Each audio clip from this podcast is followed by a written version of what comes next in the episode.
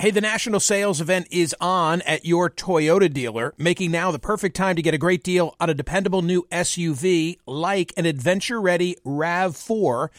Available with all wheel drive, your new RAV4 is built for performance on any terrain, from the road to the trails, and with plenty of passenger and cargo space, plus available tech like wireless charging, you and your entire crew can stay connected. Or check out a stylish and comfortable Highlander with three spacious rows of seating for up to eight passengers and with available features like the panoramic moonroof you can sit back and enjoy the wide open views with your whole family. Plus, both RAV4s and Highlanders are available in hybrid models, so no matter your style, you can drive efficiently and save on gas. Visit your local Toyota dealer and check out amazing national sales event deals on RAVs, Highlanders, and more when you visit buyatoyota.com.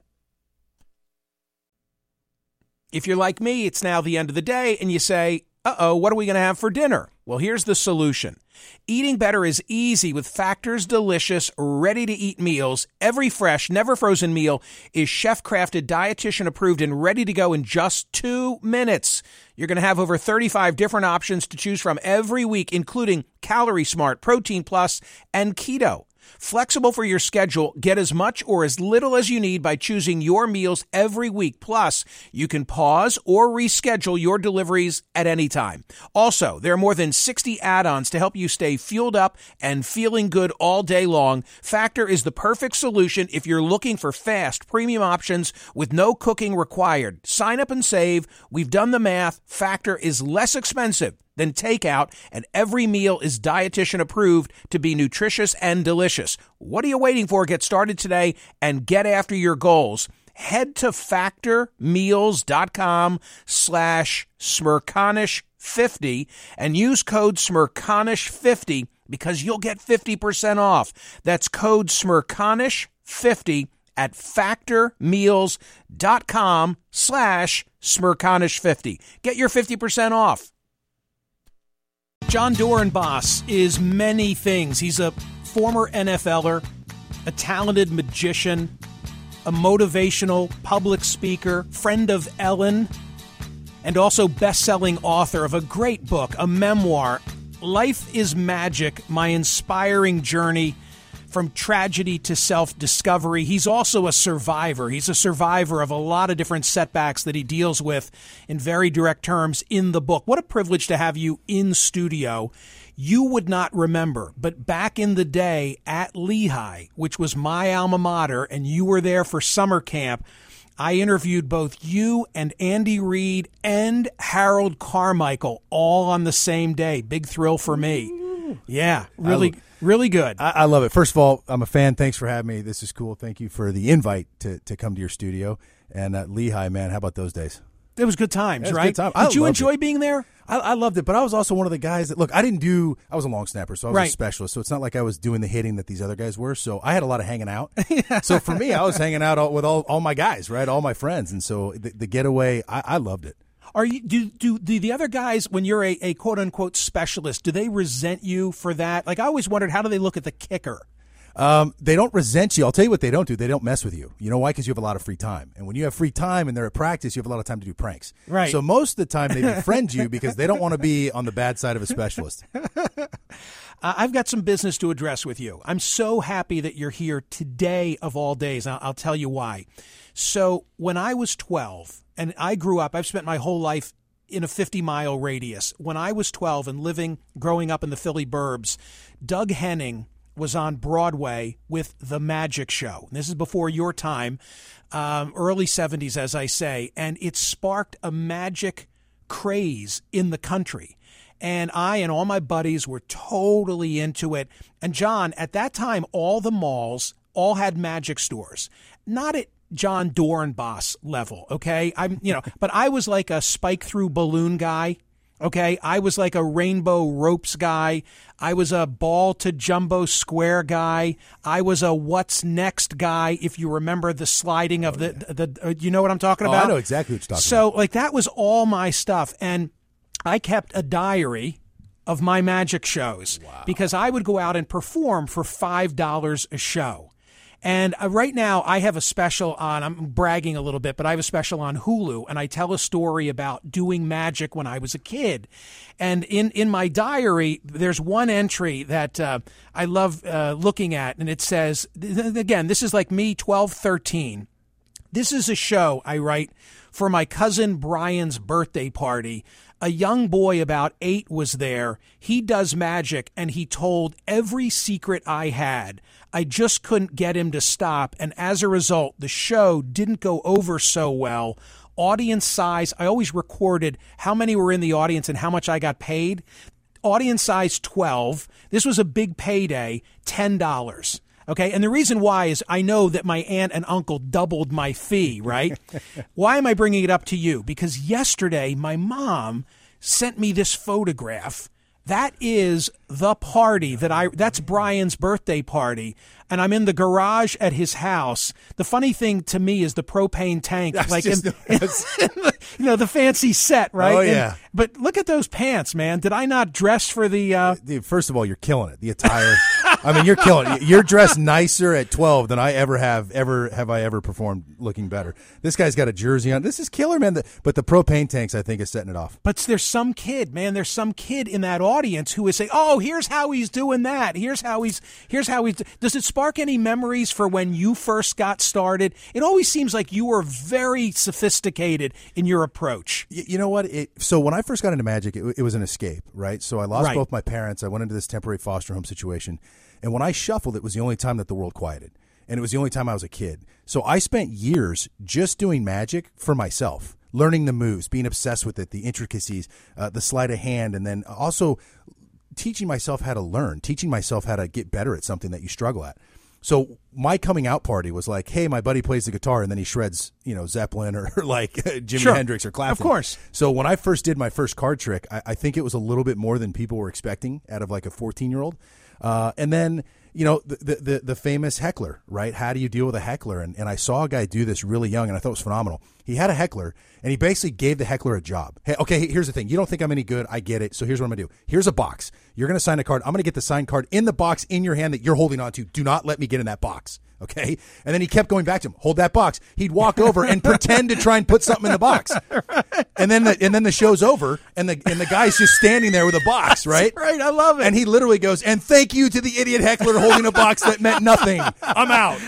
And I was like, that's brilliant, right? And so give him a job. I've actually, I, I've been fortunate, never had a problem with hecklers. Um, you know, but then again, I credit to you. I wasn't doing shows paid at 12. That's insane.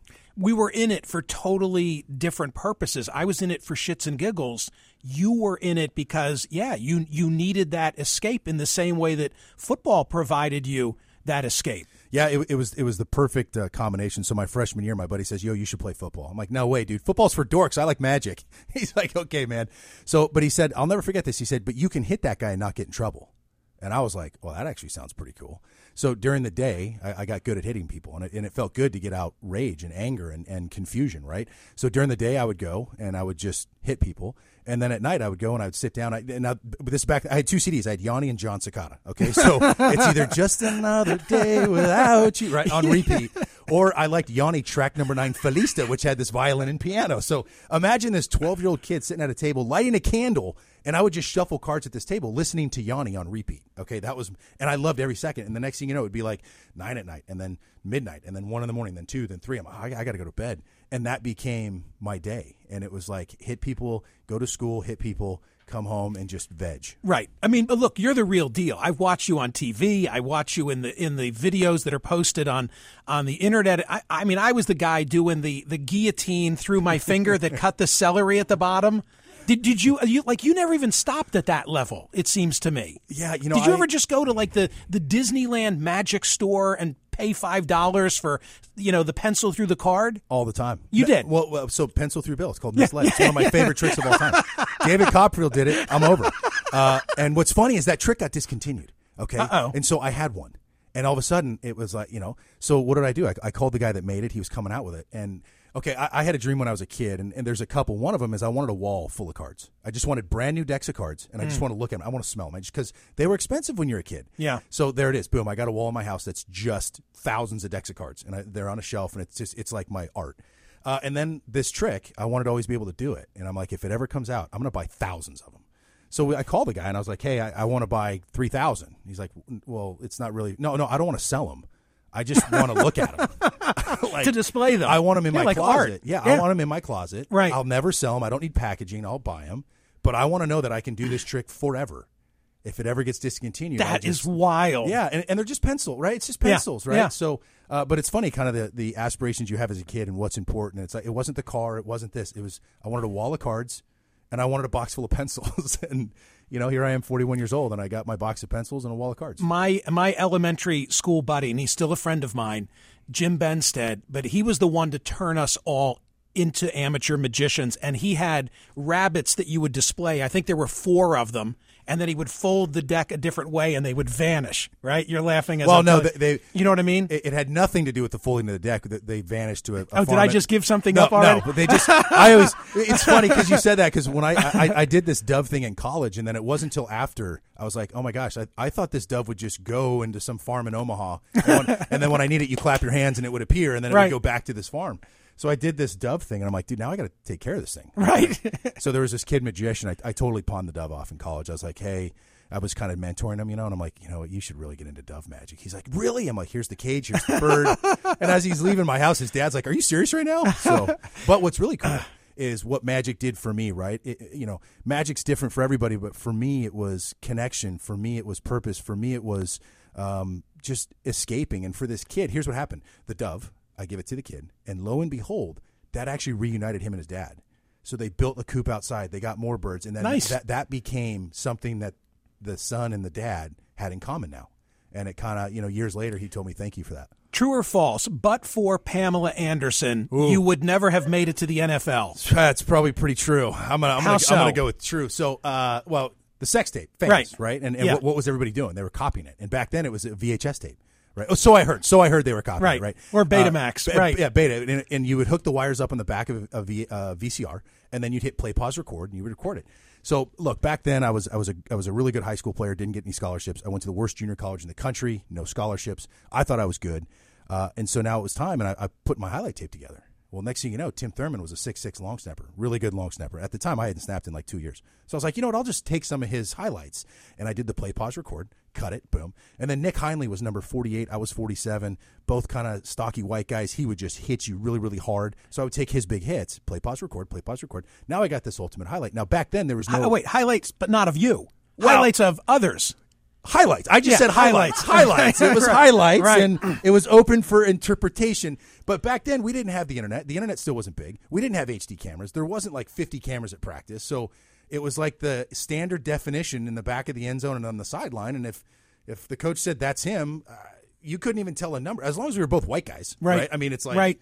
as long as and you know, lo and behold, my buddy was at UTEP. They were like, "Hey, this kid's great," um, which I should be. I was. There was three of us. you know what I mean? I, I hope I was great. And they gave me a full ride to be a long snapper, and that's that was my start into into snapping. The only way that story would be improved upon is if somehow in your editing a little Pamela Anderson got in there. just a little blurb. A little, yeah, exactly. Hello. but you obviously taught yourself that skill set. Yeah, uh, you know, I, I did it my senior year in high school, uh, and I had a knack for it, but I wasn't good. And so now it just became about focus. And people ask me the the similarities between magic and football. I think that's it. Like snapping is something that's it's it's repetitive, right? It's redund- it's the same thing over and over and over, and there's not much variance. Uh, I like doing something over and over and over in search of a perfect rep, and snapping was that for me. Why is there need? I, I ask as one who used to hold for extra points on my high school team. Which is hard, by the way. People don't realize Thank that's you. a hard thank job. you for man. that. Yeah, thank you. I, I I'll never forget bungling one against Council Rock and coming off and the line coach telling me one more and you're off. Um, why do you need a long snapper? Why why is that something that the normal guys can't do? Um, I, the only way I, th- that's a great question. It's the same thing. Like, why do you need a kicker? Why can't a normal guy kick it? right? why, why do you need a quarterback? Why can't you just put a guy in there to throw it? It's a specialty, and, and I think it's like eighty something percent of the games are determined by a field goal or less. So so you're basically a free throw shooter in basketball, but you can't miss because the games usually come down to that margin of that one shot. So I, I, I would go out, I'd snap ten or eleven, you know, snaps a game, and you better be a, a, a perfect. So you're kind of like a sniper, if you will, in, in football. And um, uh, you know, uh, the other thing too is now it's gotten so specialized that like, like if you have a tight end, well, if that guy breaks his finger, then you're in you're in bad shape. It's hard to snap or throw with, with a broken hand. So now all of a sudden they specialized it so that you have minimum risk of getting hurt during the game, right? So they're trying to manage that, and each team only has one. So if if I go down, which I went down, uh, I tied the record for the most consecutive games played in Philadelphia Eagles history. As soon as they announced me on the jumbotron, I tied the great Harold Carmichael. Okay, which you know Harold inducted by the way a week ago into, into the, the, Hall, Hall of Fame. Fame. I yeah. tied his record from the '70s. They literally go, ladies and gentlemen, congratulations, Jon Dorenbos, most consecutive tying the great Harold Carmichael. The very next play, hit the wrist, shatter it, three surgeries. So I tied. I won 162. Um, you know, but uh, there, there, was a point to that story. I, I forgot what it do was. You, but. Do you think uh, that you would have been as successful as you have been in a variety of contexts, but for the tragedy that you've had to live with? Yeah, um, that has definitely motivated me. And, and, and from what I went through, it was the therapy, it was family, it was guidance, and it was being thrown into. So, so again, before the internet, right? So, we didn't know about sex and, and drugs and violence and murder and all these things that kids are exposed to at such a young age because they can just Google it. I didn't even know what that was. And so at such a young age back then, I was thrown into adult situations that I, I grew up fast. So at 13 years old, I felt like a lot more mature and more grown up than the kids around me because of what, what I'd been exposed to. And it, it made me realize how much I wanted to do in this world. And, and a question I always ask myself is, did my mom die happy? And I ask myself that all the time.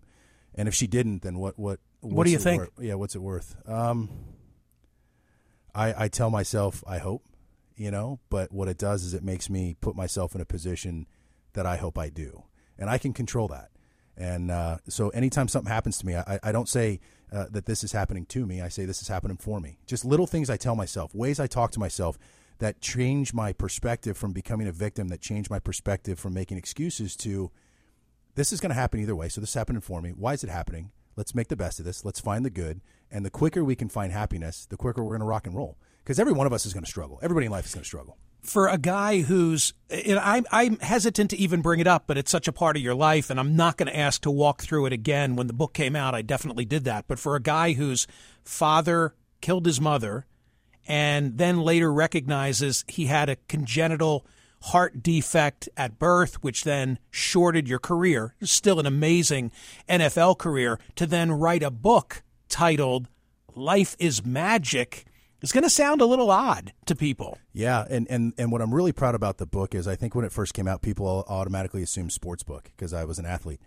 The book is about my journey of finding forgiveness, and it leads up to my me seeing my dad for the first time in 27 years and I'd wanted to see him for years. I had questions, I had more curiosity, but nothing in life stemmed action. Nothing in life got me to stand up and actually seek this journey. And then my wife got pregnant, and I realized I had my hand on her belly, and I realized that it's time. And I wanted to go see my dad because I, I told my wife there's three words I've never said out loud. I've never said I forgive you out loud. I've never said that. And I think it's time. And she just, whoa. And the reason is I wanted to sit across from him, I wanted to have lunch with him, and I wanted to relive that my entire life all the pain, the agony, the hurt, the betrayal. I wanted to think about the memories that we should have had with my mom and dad, what could have been. And instead of having resentment, instead of having wanting revenge, and instead of wishing hatred on them, I just wanted to cleanse my soul and say, "Look, I forgive you for making what a mistake." Does, what does that mean? I forgive you. I, I don't know literally what that means. Yeah, it's hardcore. It's different for everybody, and this is where I think there's a roadblock where people think uh, people that can't forgive, I find that they find that it's uh, to them it's about winning and losing. It's about I agree with you. It's about let's go be buddies. Uh, let's go hang out. What you did is okay. Don't worry about it. I'll just wave the red flag. I surrender. And what I figured is that it has nothing to do with the other person. It, it, it has everything to do with me coming to terms with my own reality and me living my life and not letting somebody no longer in my life affect my life think about friends that get divorced, right? 10 years later, the other one still hates the other one. You guys haven't talked to each other in 10 years. Why are you so resentful? You're wasting every day worried about something that doesn't exist in your life anymore. So I don't have a relationship with my dad. So I had this cloud, right? And I would think about it daily. And it was time for me to wash that. And it was time for me to be okay with where I come from, be okay with what it is. So me forgiving him was me saying, I'm okay with who I am as a person. I'm not going to make the same decisions he made and me forgiving him is I'm not going to let him negatively affect my thoughts and my mind when he's no longer in my life. but is that really forgiveness? Maybe it's I don't understand what the meaning of that word is as you're using it because to me forgiveness is something different. It's it's not only am I going to lead my life and not allow you to alter the way in which I approach it. Forgiveness to me implies that you're almost giving not a pass, but some level of understanding to the person that you're forgiving. Well, there therein lies the beauty of self-discovery, from tragedy to self-discovery. And sometimes you're redefining terms and words that fit your soul to find happiness. And I, I there is a there is a, a sense that if you if I were to look at it from my dad's perspective, that's probably what he's thinking. But if it doesn't mean that to me, I don't really care what he thinks. So you can say that you're surrendering and waving the white flag and you're okay with it because in a sense, you are okay with it because you're okay with your life, because you're okay with moving forward, because we can't change the past. So in in a, in in terms of forgiving, there is a sense of you have to come to terms with your reality, and what does that mean? It means being okay with it. So you had lunch. It was like a five hour lunch with your dad after 26 years. Am I right? Yeah, 26, 27 years. And and I don't want to give away too much of the book. I want to sell the book. The book is called Life is Magic by Jon Dorenbos. I don't want to tell too many stories that are in it, but at the end of the book, yeah, you know, you, you're together again with him.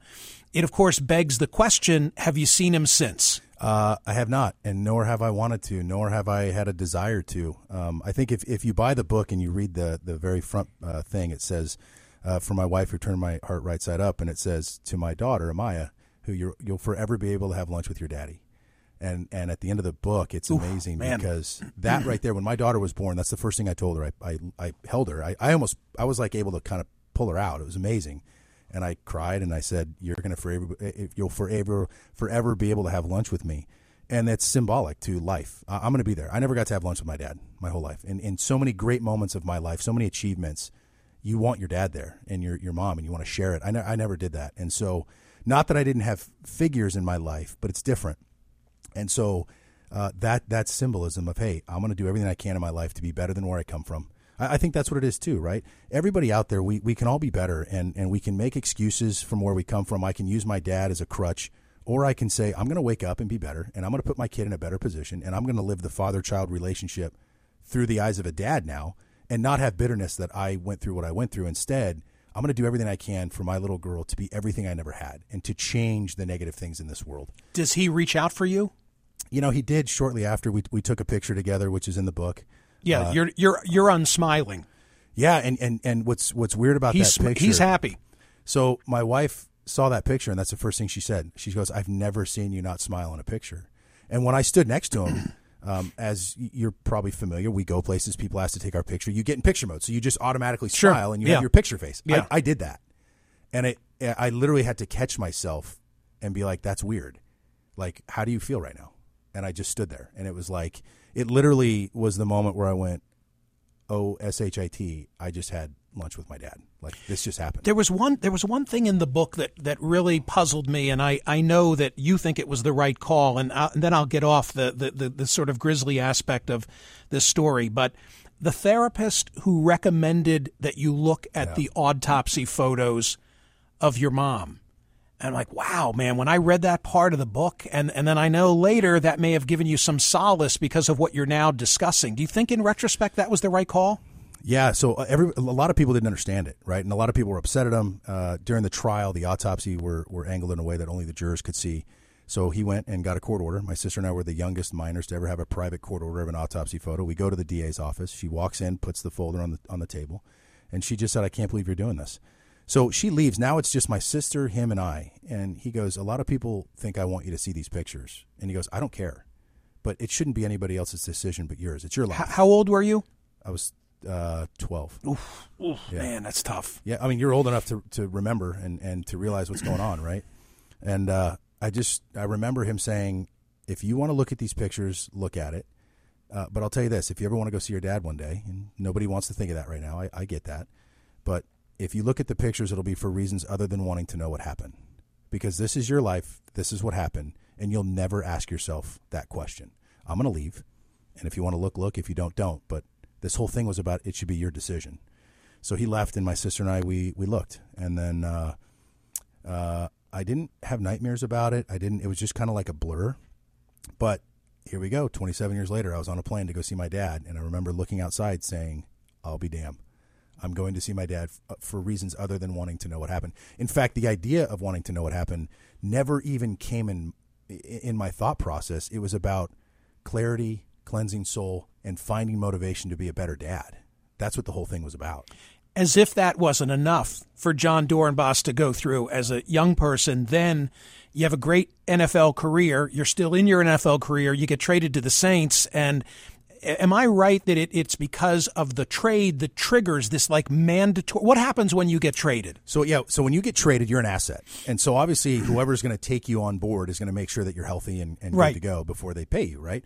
Uh, so the doctors were out of town, so I, I got traded to New Orleans, and uh, I played in a game. The next morning, I had a physical, which was complete standard operating procedure. I didn't think anything of it. And then the doctor was like, "Hey, something's not sounding right. We're going to send you to the hospital." Eh, no problem. Let's go. So I go to the hospital. I do a bunch of uh, tests on my heart. I go back. I get ready for practice. My phone rings. And now keep keep in mind, I'm 37. I just signed a three year extension for more money than I'd ever seen. All black uniforms, which is totally slimming for an aging, pudgy 37 year old white guy. We're in a dome. Okay, so now 13 of the 16 games are inside. Like no more northeast weather, no more Philly snow. All right, a- again, make the best of the situation. Right, this is happening. So. I'm like excited. The the team was excited to have me. I, I, I filled a void and I solved a problem for him. I was playing with Drew Brees. Phone rings and, and it basically uh, this was the exact conversation. I remember it perfectly. Uh, is this Jon? Yeah. Uh, this is the uh, um, cardiologist and the surgeon at uh, the Louisiana hospital here. Uh, are you sitting down? No. Why don't you sit down? Okay. All right. Here's the deal. You're never playing football ever again, and you're going to be in emergency open heart surgery probably within 72 hours. Holy crap! So uh, don't lift anything heavy. Don't laugh. Don't cough. Don't drink soda. Don't drink caffeine. Don't drink coffee. You know, try not to cough. All these things, right? Uh, the doctors and trainers are on their way. As that happens, the doors open, and here come doctors and trainers, and then I get escorted in, and then they start showing me the problem I had. And uh, you know, it's funny you, you tell yourself a story, right? And so, long story short, uh, I, I did an interview, and a guy asked me uh, when I first signed in Philly, uh, "Your mom sang "Wind Beneath My Wings" at her funeral," and I was like, "Holy cow, yeah!" And he goes, "I just want to let you know that you're in Philly. You're an Eagle now. So whenever you need the wind, just open the wings, and, and the city's rooting for you." I thought that was really cool. So the story I told myself because it makes a difference, right? When I got traded to New Orleans, I, I had to make sense of it because I got angry, bitter. My career's not going to end like this. I've worked too hard, right? All these things cross your mind. And I, I remembered that interview. I remember having the wind beneath my wings. And then the story I told myself was, oh, I, I get it. My mom traded me to New Orleans to have my life saved by a saint. And Drew Brees walked by when I got the news. And it was her way of saying sometimes in life you just got to step out of the wind and catch a breeze. So though you might want to play football, guess what? Wow. You're alive, kid. And so my wife, so my wife, yeah. So then my and and that's so you know in my book I try and and express all the ways that I talk to myself to write a script of my own life that puts me on a path where I want to go. You know, look, I'm a chick flick guy, right? How to lose a guy in 10 days. Come on, Notting Hill. I'm just a girl standing in front of a boy, asking him to love her. I love this stuff. And what I noticed in the movies I like, they all have happy endings. There's always a down. Yeah. And so in life, when there's a down, I stop and I write my script. And how, if I was a movie right now, how is this movie going to end? And I would I would imagine the greatest ending of all time. And then when I stand up, you just wrote your path. Just go act it out. Just go make decisions that support the vision you just had. Now you might not end up there, but you're going to end up some, somewhere better than where you are. It's unbelievable. Uh, so that's and, I, and I'm proud to say that there was only one guy I wanted to make a movie. If I ever had a movie on my life, and his name was Mike Tollin, who's a Philly guy. Yeah, good He- guy. Oh, good guy. Good He guy. did the Last Dance, did a bunch of other stuff, and John Gatins, who who got an Academy nomination for Flight, is writing the script. And um, So so is wait a minute is Tollin doing your book as a, a movie? Yeah, Oh, that's fabulous. yeah. And so and and what's That's awesome. and what's really cool is creatively, I, I wanted to step back because I mean the reality is this: is it, it's Wait a real- minute. Who who plays you? Well, he doesn't know yet, but Mm-hmm. I, I'm going to call Chris Pratt. So if you're out there, uh, I think that'd be killer, right? Or John Krasinski and I are friends. John or you know uh, Tollin's like likes Miles Teller, who's a Philly guy. You think you think you'll be able to teach whomever it is to to long snap? Oh, uh, we're, well, I know I can teach you how to get ran over. I mean, that's easy, right? Which I, I had that happen to me a bunch. Um, but you know, we don't know yet. We're in the development. They're writing the script, and um, it's it's interesting to kind of. I, I don't want to be involved too much because it's super easy to write a great movie on yourself. I want it to be real. I want it Yeah. people's perspective and the good, the bad, the ugly. And so, kind of hearing how they want to tell the story has been fun because they're like, look, it's real easy to just tell your story, but that's boring. So to creatively tell it has been, uh, and hearing their ideas is cool. The book is called Life is Magic. my inspiring journey from tragedy to self discovery. The links are in all my social media right now to make it nice and easy. The author is Jon Dorenbos. Are you back on the road yet as a speaker?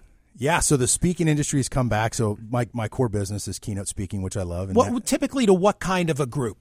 all, I mean, from financial We'll services get let's to get we'll try and get you some gigs here so that Yeah, I, I can be your opening act. Oh, let's do little this, little man. politics and then Yeah. and then you inspire. Yeah, so you know, look, I'll depress the shit out of them, then you come along and tell them life is magic. Yeah, baby.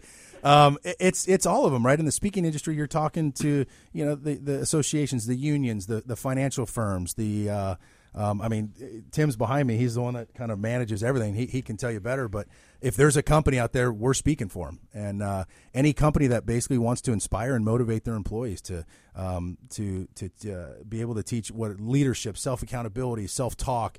Anything positive, right? In the positive space to, Love to, it. to shift culture. The reason I had a job in the NFL for 14 years wasn't just because I was a long snapper, but now that I'm gone, I now see the value I brought to a locker room in shaping culture and people.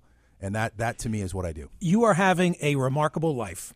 Really, and I'm happy for all your success. Really thrilled for your success, and it's a privilege to have you in studio. So thank you for being Oh, here. dude, thank you. And, and uh, Life is magic. Life is magic. yeah, and if you can make shows, we're doing theaters now. So we'll be at the, the Borgata in Atlantic City this Friday, uh, 7.30 and 10.30. And then we're going down to MGM National Harbor. Uh, and what I like about my show, it's not just a kind of a gratuitous magic show. It's it's my life story. So I, I I'm tell everyone- tweeting. I'm tweeting as we speak Cool. the details of those shows, so folks can come and hear Jon Dorenbos. Sign the guest registry before you leave here, and For thank sure. you so much. I really appreciate having you. Thank you. Spring? Is that you? Warmer temps mean new Allbirds styles. Meet the Super Light Collection, the lightest ever shoes from Allbirds, now in fresh colors. These must have travel shoes have a lighter than air feel and barely there fit that made them the most packable shoes ever. That means more comfort and less baggage. Try the Super Light Tree Runner with a cushy foam midsole and breathable eucalyptus fiber upper. Plus, they're comfy right out of the box. So, what can you do in a super light shoe? What can't you do is the better question. And because they're super packable, the real question is where are you taking them? Experience how Allbirds redefines comfort. Visit allbirds.com and use code SUPER24 for a free pair of socks with a purchase of $48 or more. That's A L L B I R D S.com. Code SUPER24.